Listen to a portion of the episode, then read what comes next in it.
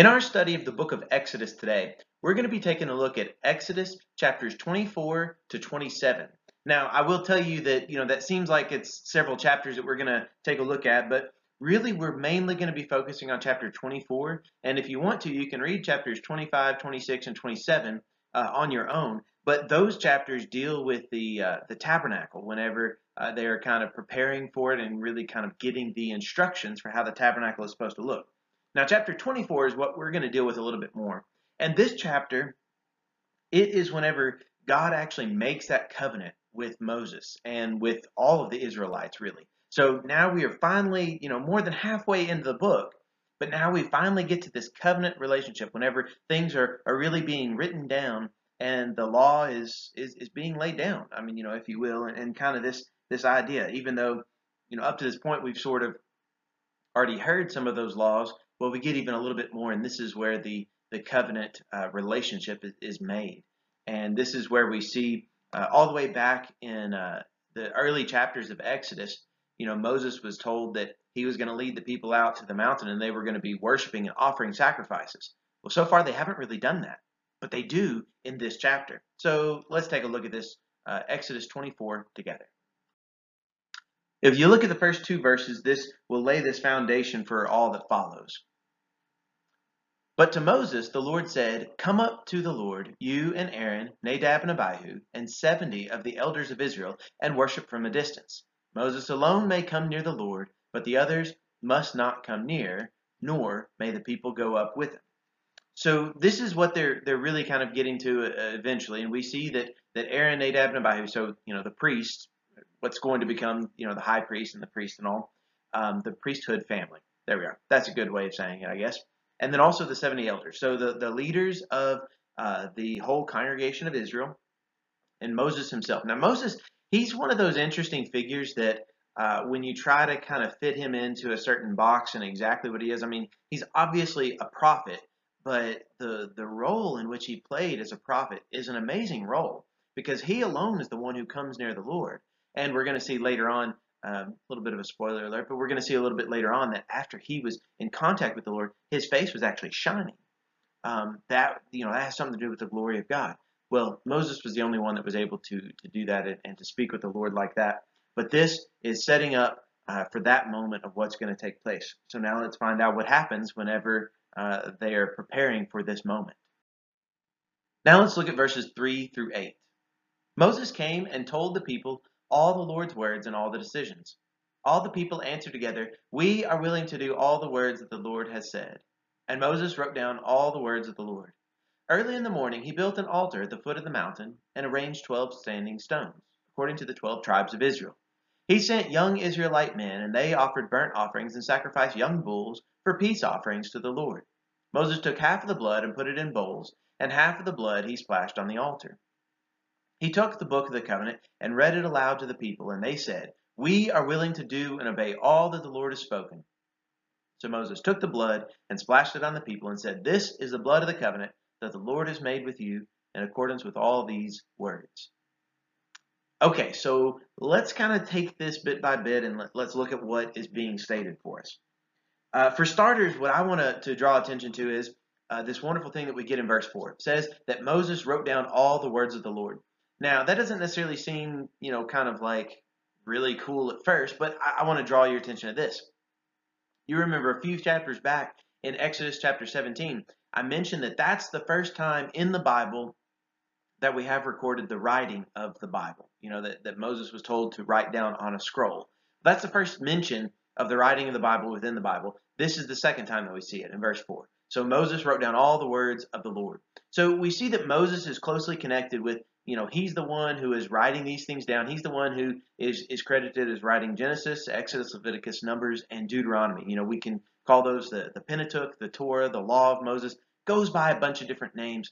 But whatever the case, we see that Moses is the one who is actually writing these things down and handing these to the people. And he's doing that again. And we see it specifically in the text uh, of this record of how Moses wrote down uh, all these words. Uh, so, how did the people respond to these things that were being written down? And how did they respond to this covenant relationship with God?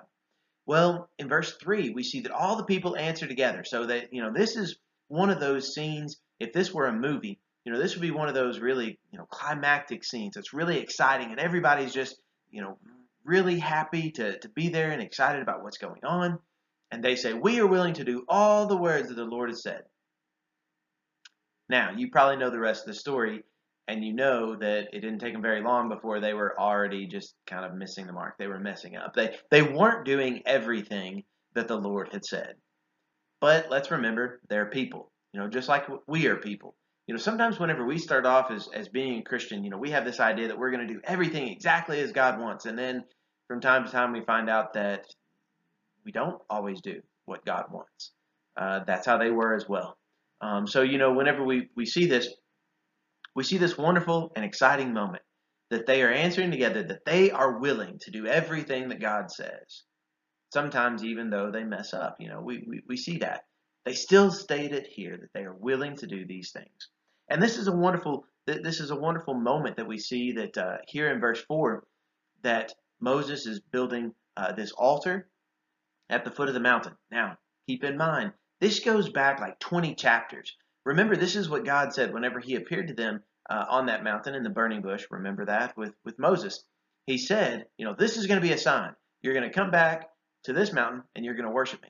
Uh, so we've kind of seen this uh, being connected. We've seen this being being carried over, and specifically part of what God said then was when Moses went to Pharaoh, he was asking that they go out into the wilderness and that they would be able to uh, make a sacrifice to their God.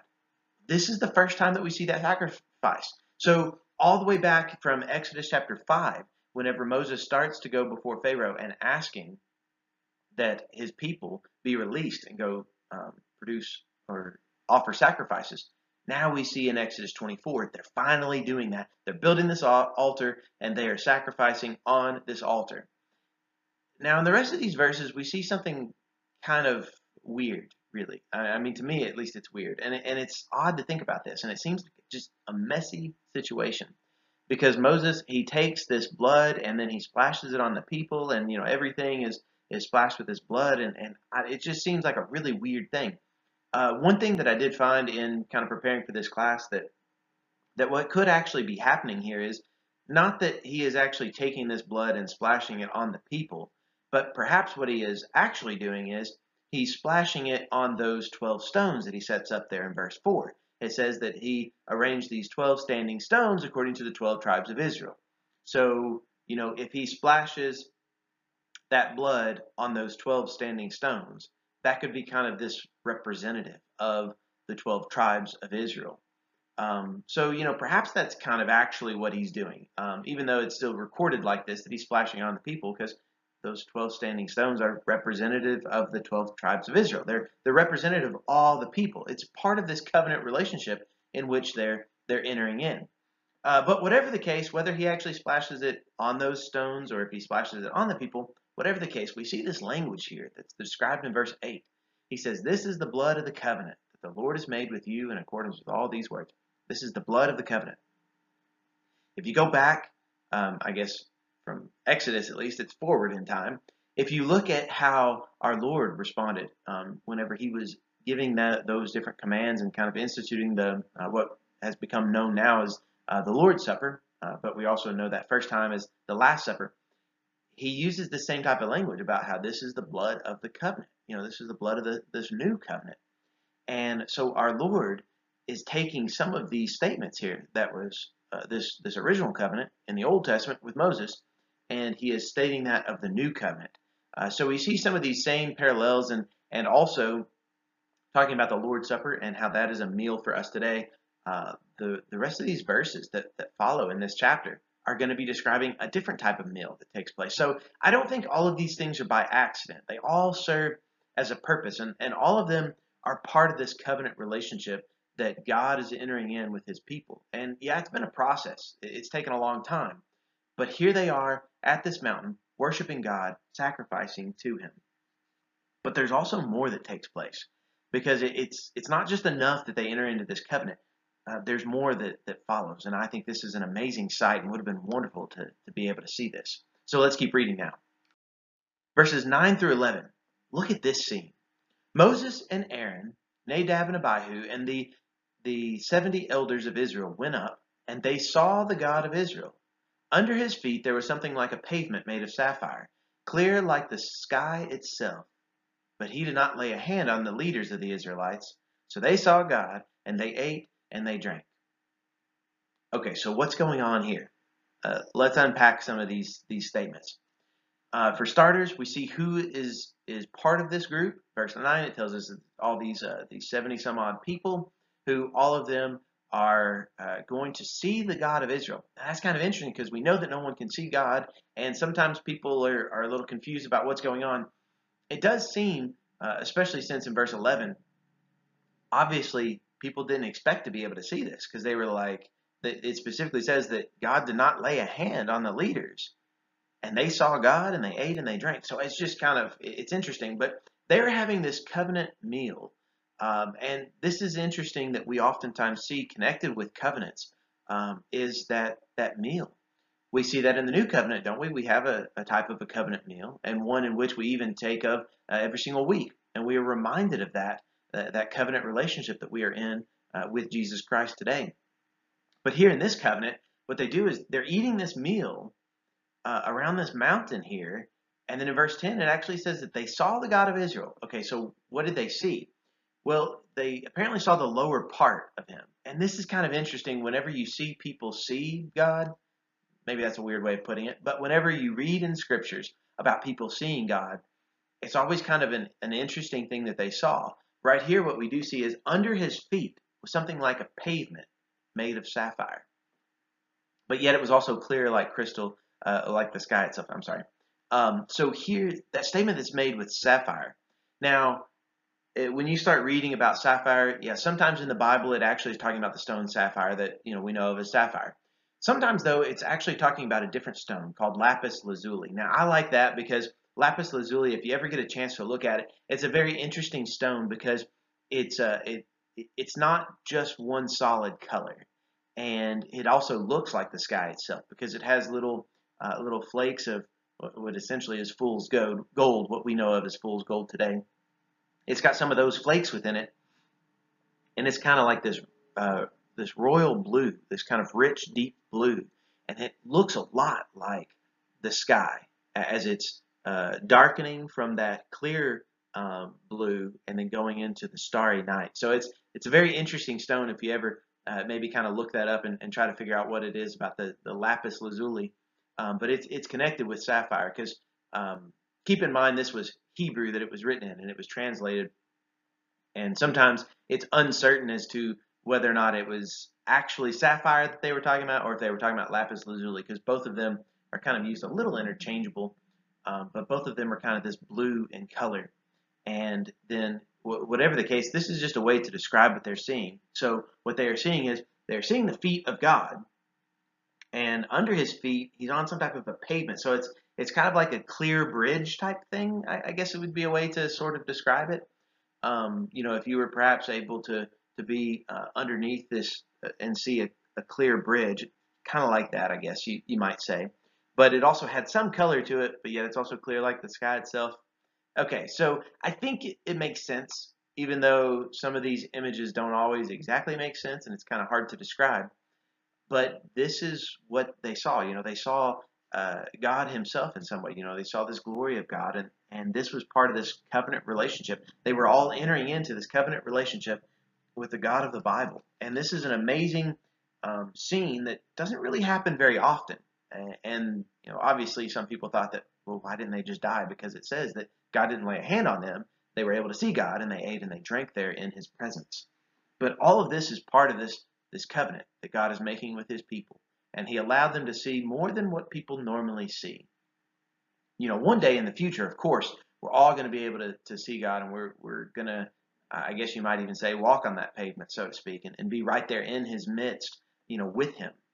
Uh, but for the time being, uh, we do have a, a, bit of a, of a separation there in, in the sense of not being able to see God face to face on this earth.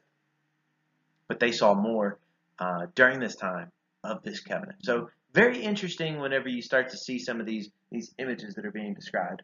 And there's a little bit more here about this, this covenant relationship that God is entering in with his people. So let's continue on now.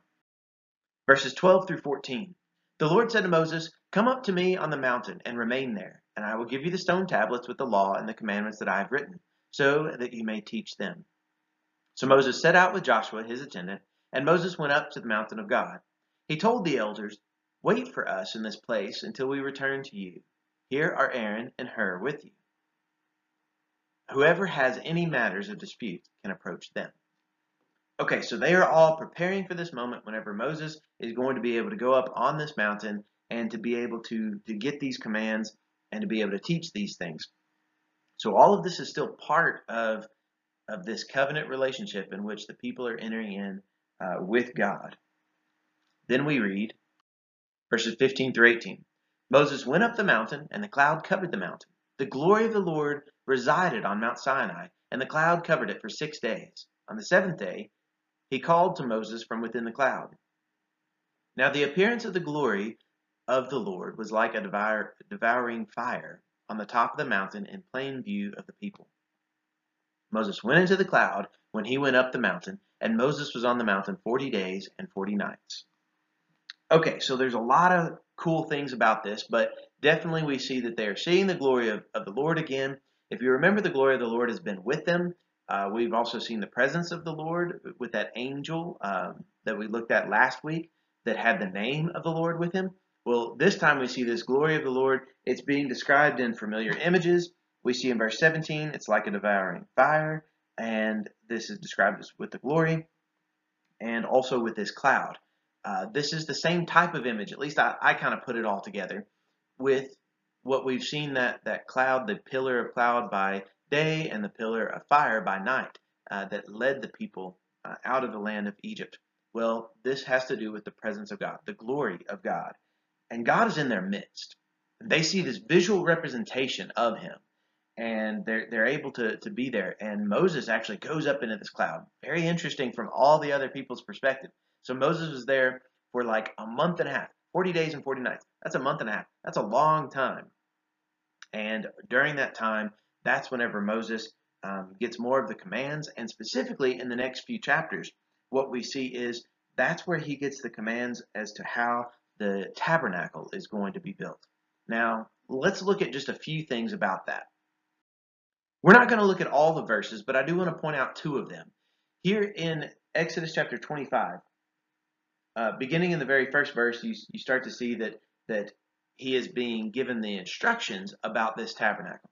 Now, the tabernacle is pretty much the same thing as what the temple was going to be later on, or rather, I guess I should say that the temple was just an addition to what the tabernacle was. The tabernacle, it just means it's a tent. And in this tent, this is going to be how God is going to dwell among his people. Now, so far, it's been this cloud like um, presence that has been with them.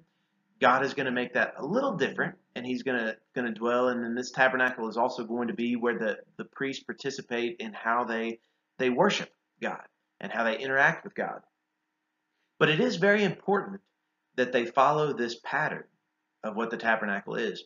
So here in Exodus 25, verse 9, we read this According to all that I am showing you, the pattern of the tabernacle and the pattern of all its furnishings, you must make it exactly so. And in verse 40, now be sure to make them according to the pattern you were shown on the mountain. So whenever the Lord is talking to Moses, he makes sure that Moses understands you've got to make it according to the pattern. Why was that so important? Well, later on, we get a, a, a more, uh, a little bit more description about the importance of that pattern, and we find out from the book of Hebrews. And we're going to go into the book of Hebrews just a little bit in this lesson. Um, but we find out in the book of Hebrews that one of the main things about the pattern was it, it's a reflection. The tabernacle itself is a reflection of heaven itself. So because of that, it's important if you're going to have this this kind of um, map, I guess, this layout sort of of heaven itself on earth, you need it to be precise because you're given this pattern and God expects this pattern to be followed. And it was. And we see this description in Exodus chapter 25, 26, and 27. And for most of it, it's just kind of details about the specifics on what was supposed to be included in the tabernacle and all. And I want to go over those um, briefly, but not necessarily from the text so much. I would encourage you to read chapters 25 through 27 and to be able to just, you know, kind of find out some of these things. But sometimes, whenever we read so much about, well, why did they make it exactly like that? And why do we need to know all these dimensions? Okay, they needed to know those dimensions because that was part of the pattern. It was very important that they make it precisely according to the pattern uh, that they were shown on the mountain.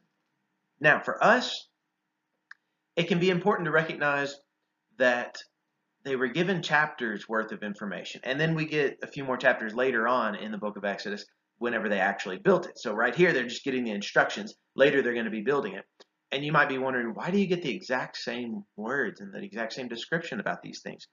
Well, this was very important because this was kind of a representation of God's heavenly throne here on the earth and being able to come into the presence of God. I mean, think about that. How important is it to go into the presence of God? That's how important the tabernacle was. And that's why they needed to, to make sure that they did everything exactly according to the plan of God. But I want to share with you some of, of kind of how it would look. Let's take a look from a bird's eye view, I guess. Now, what you're seeing on the screen is uh, I, I, actually looked for an image about this, and let me just kind of walk you through uh, some of this here. Um, I, I, was trying to search for an image that I could show you that gives you maybe a little bit of a cutaway of this. Uh, you can perhaps find one. Um, I, I, couldn't find a good one that I really wanted to share with you, and and then in all honesty, what happened is I started getting into this this uh, this presentation software, and I I started by just kind of making a box, and I ended up making this thing that you see on the screen. So I'm going to refer to some of these colors. Um, it might be a little bit different on your screen compared to my screen, so I, I don't know. I'm, I'm going to use some some terms for these colors, and I think you'll be able to follow along with me. But we are actually I'm going to walk you through what you see here on the screen, and we're going to go uh, from right to left. Okay, let me see. Sorry, it's a little bit reversed whenever I'm talking about it. So we're going to go from this way, and we're going to work our way all the way through. And this is, if you were to look at it, if you were to look at the tabernacle and be able to see inside of the tabernacle uh, from a bird's eye view. And, and I'm going to describe some of these things as, as we go through it. And this is also because we typically put the north uh, end at the top of the map that's how this is too. So the north of the tabernacle uh, would have been just the side of it. So um, here, this whole area, let me describe this first. The whole area, I have labeled it in white as the outer courts. This would just be kind of the courtyards, I guess you you want to want to call it that. Uh, and it's that whole brown area. Um, that is kind of what you'd see from the outside of it. It didn't have an opening um, I'm sorry, it did have an opening. It didn't have a covering. That's what I meant to say. It didn't have a covering, so it was just basically like this fenced-in area uh, that they would go into, and you would enter into it uh, from this side on the right. This little this little blue uh, sliver there that kind of represents a, an opening in that tent that they would enter in through. Whenever you enter in through that tent, or enter in through the the uh, courtyard, I'm sorry, I'm trying to get the terms right as I go you come across this this one thing that's labeled it's it's a red square on the screen and it's an A. That would be the altar. That's where they would sacrifice the the offerings that they would bring. Um, so that was where a lot of times the Israelites would, would be able to um, bring the, their offerings, and that's where they would be sacrificed on. Um, then, if you were a priest, you could actually go into this kind of pinkish area on the screen. It's labeled as the holy place here. And in order for you to enter in to that place, you had to go first at this uh, this round W area on the screen. That would be the, the wash basin. Um, it goes by a few different names. Basically, it's just a place where they had water and they would clean up before going into the presence of God. Uh, they also had to be very specific about what clothes they wore and different things like that. But we'll get into that as we get later into the book of Exodus. But they go through uh, that water and then they enter in through this other little square area that uh, it's kind of a I don't know exactly what color that is. I think it's supposed to be a little bit of a really, really, really light green. That represents a veil. So that would be a covering that you who wouldn't be able to see into the holy place. And you couldn't see through the top of the holy place either because the holy place and the holy of holies or the most holy place, all of that would have been covered. So this pink and purple area on the screen, all of that would have been covered um, on all sides and even on the front and everything. You wouldn't be able to see through. But if you were a priest, you could enter in through that veil. Whenever you entered in through that veil, what you would see is uh, walking into it, uh, on your left would be this lampstand that's labeled as a Y there. I use the letter Y because it kind of would look a little bit uh, like how the lampstand would have been. That lampstand is also referred to as a menorah. And in that lampstand, that's something that it would always be lit, and it would kind of be the symbol about the presence of God. On your right side, uh, on your left, you have that light. On the right side, you have what is uh, on the screen two T's. I did that because it's kind of like this table, kind of looks like a table, and it would be the table of showbread. That's where the, the bread would be placed, and it would always be before the Lord. And then right ahead of you, there's another altar, and that's why it's a square um, blue A. That would be another altar. This is the altar of incense, and this would be always constantly burning before the Lord, and this would be this you know, pleasing aroma before the Lord. Then you have that green square, that, that green kind of sliver that's separating the pink place from the purple place. That would be the veil. That, that represents the veil that is between the holy place and the most holy place, or the Holy of Holies. Now, the Holy of Holies, uh, that is a location that kept the Ark of the Covenant. Now, if you were a priest, you couldn't enter into there. The only one that could was the high priest. And the high priest could only enter in one time a year. That would be on the Day of Atonement. And on that Day of Atonement, he would sprinkle blood on the Ark of the Covenant. Now, that Ark of the Covenant uh, was that gold box, if you remember, that had the cherubim on top, and it had a few things uh, contained within it. We see that it included the Ten Commandments, but it also included a few other things, some of that manna and, and different things during different times of the, the history of, of the Israelites. But that is an overview about um, the tabernacle, and I really love it, and I love talking about the tabernacle because in it I see all of these different symbols that point toward what Jesus Christ is for us, and you know that can be lessons in and of itself about the about the tabernacle and how we can approach the presence of God. But but really, the significance of this tabernacle is that that Ark of the Covenant was like where God rested Himself. That was sort of it's described as his footstool. That's one of the images that's used in the scripture. Also, it kind of could be considered the, the throne of God, the, the earthly throne of God. Or I guess you could say the heavenly throne of God on earth. However, you kind of want to work through that. That's what the Ark of the Covenant uh, is. And as you got closer and closer to that, um, that would be closer and closer to the presence of God, so to speak. So the tabernacle was very important, and then later the temple, it was just kind of an expanded version of this. This is the simplified version. I know it might not seem all that simple to us, but it's a simplified version of what the temple would later become. Uh, and the temple was the same type of purpose behind it as what this one is.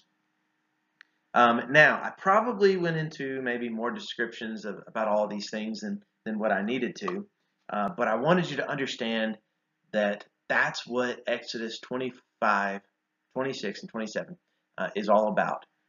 And it gives those descriptions about how those things are to be made. But now I want to take you through a, a text in the New Testament uh, because just a, a, little bit, I, I, just want to take a few minutes and show us the significance uh, for us here and maybe some of the significance uh, that Christ means uh, in all of this. So now let's look at Hebrews chapter 9. And I'm actually going to be reading, um, I'm going to start in verse 1 and I'm going to go through, uh, through verse 12 and I'm going to be reading that and you can kind of look at this map. I, that's why I didn't include the text on the screen I'll be reading it from the text, but you can look on this map and you can kind of see how it how he's describing these different uh, different areas here. But Hebrews chapter 9, beginning in verse 1. Now the first covenant, in fact, had regulations for worship and its earthly sanctuary. For a tent was prepared, the outer one, which contained the lampstand, the table, and the presentation of the loaves. This is called the holy place. And after the second curtain, there was a tent called the Holy of Holies it contained the golden altar of incense and the Ark of the Covenant covered entirely with gold. In this ark were the golden urn containing the manna, Aaron's rod that budded, and the stone tablets of the covenant. And above the ark were the cherubim of glory overshadowing the mercy seat. Now is not the time to speak of these things in detail. So, with these things prepared like this, the priest entered uh, continually into the outer tent as they performed their duties. But only the high priest enters once a year into the inner tent, and not without blood that he offers for himself and for the sins of the people committed in ignorance. The Holy Spirit is making clear that the way into the holy place had not yet appeared as long as the old tabernacle was standing. This was a symbol for the time when pre then present, when gifts and sacrifices were offering were offered that could not perfect the conscience of the worshiper. They served only for matters of food and drink and various ritual washings. They are external regulations imposed until the new order came. Now listen especially to this, verses 11 and 12. But now Christ has come as the high priest of the good things to come.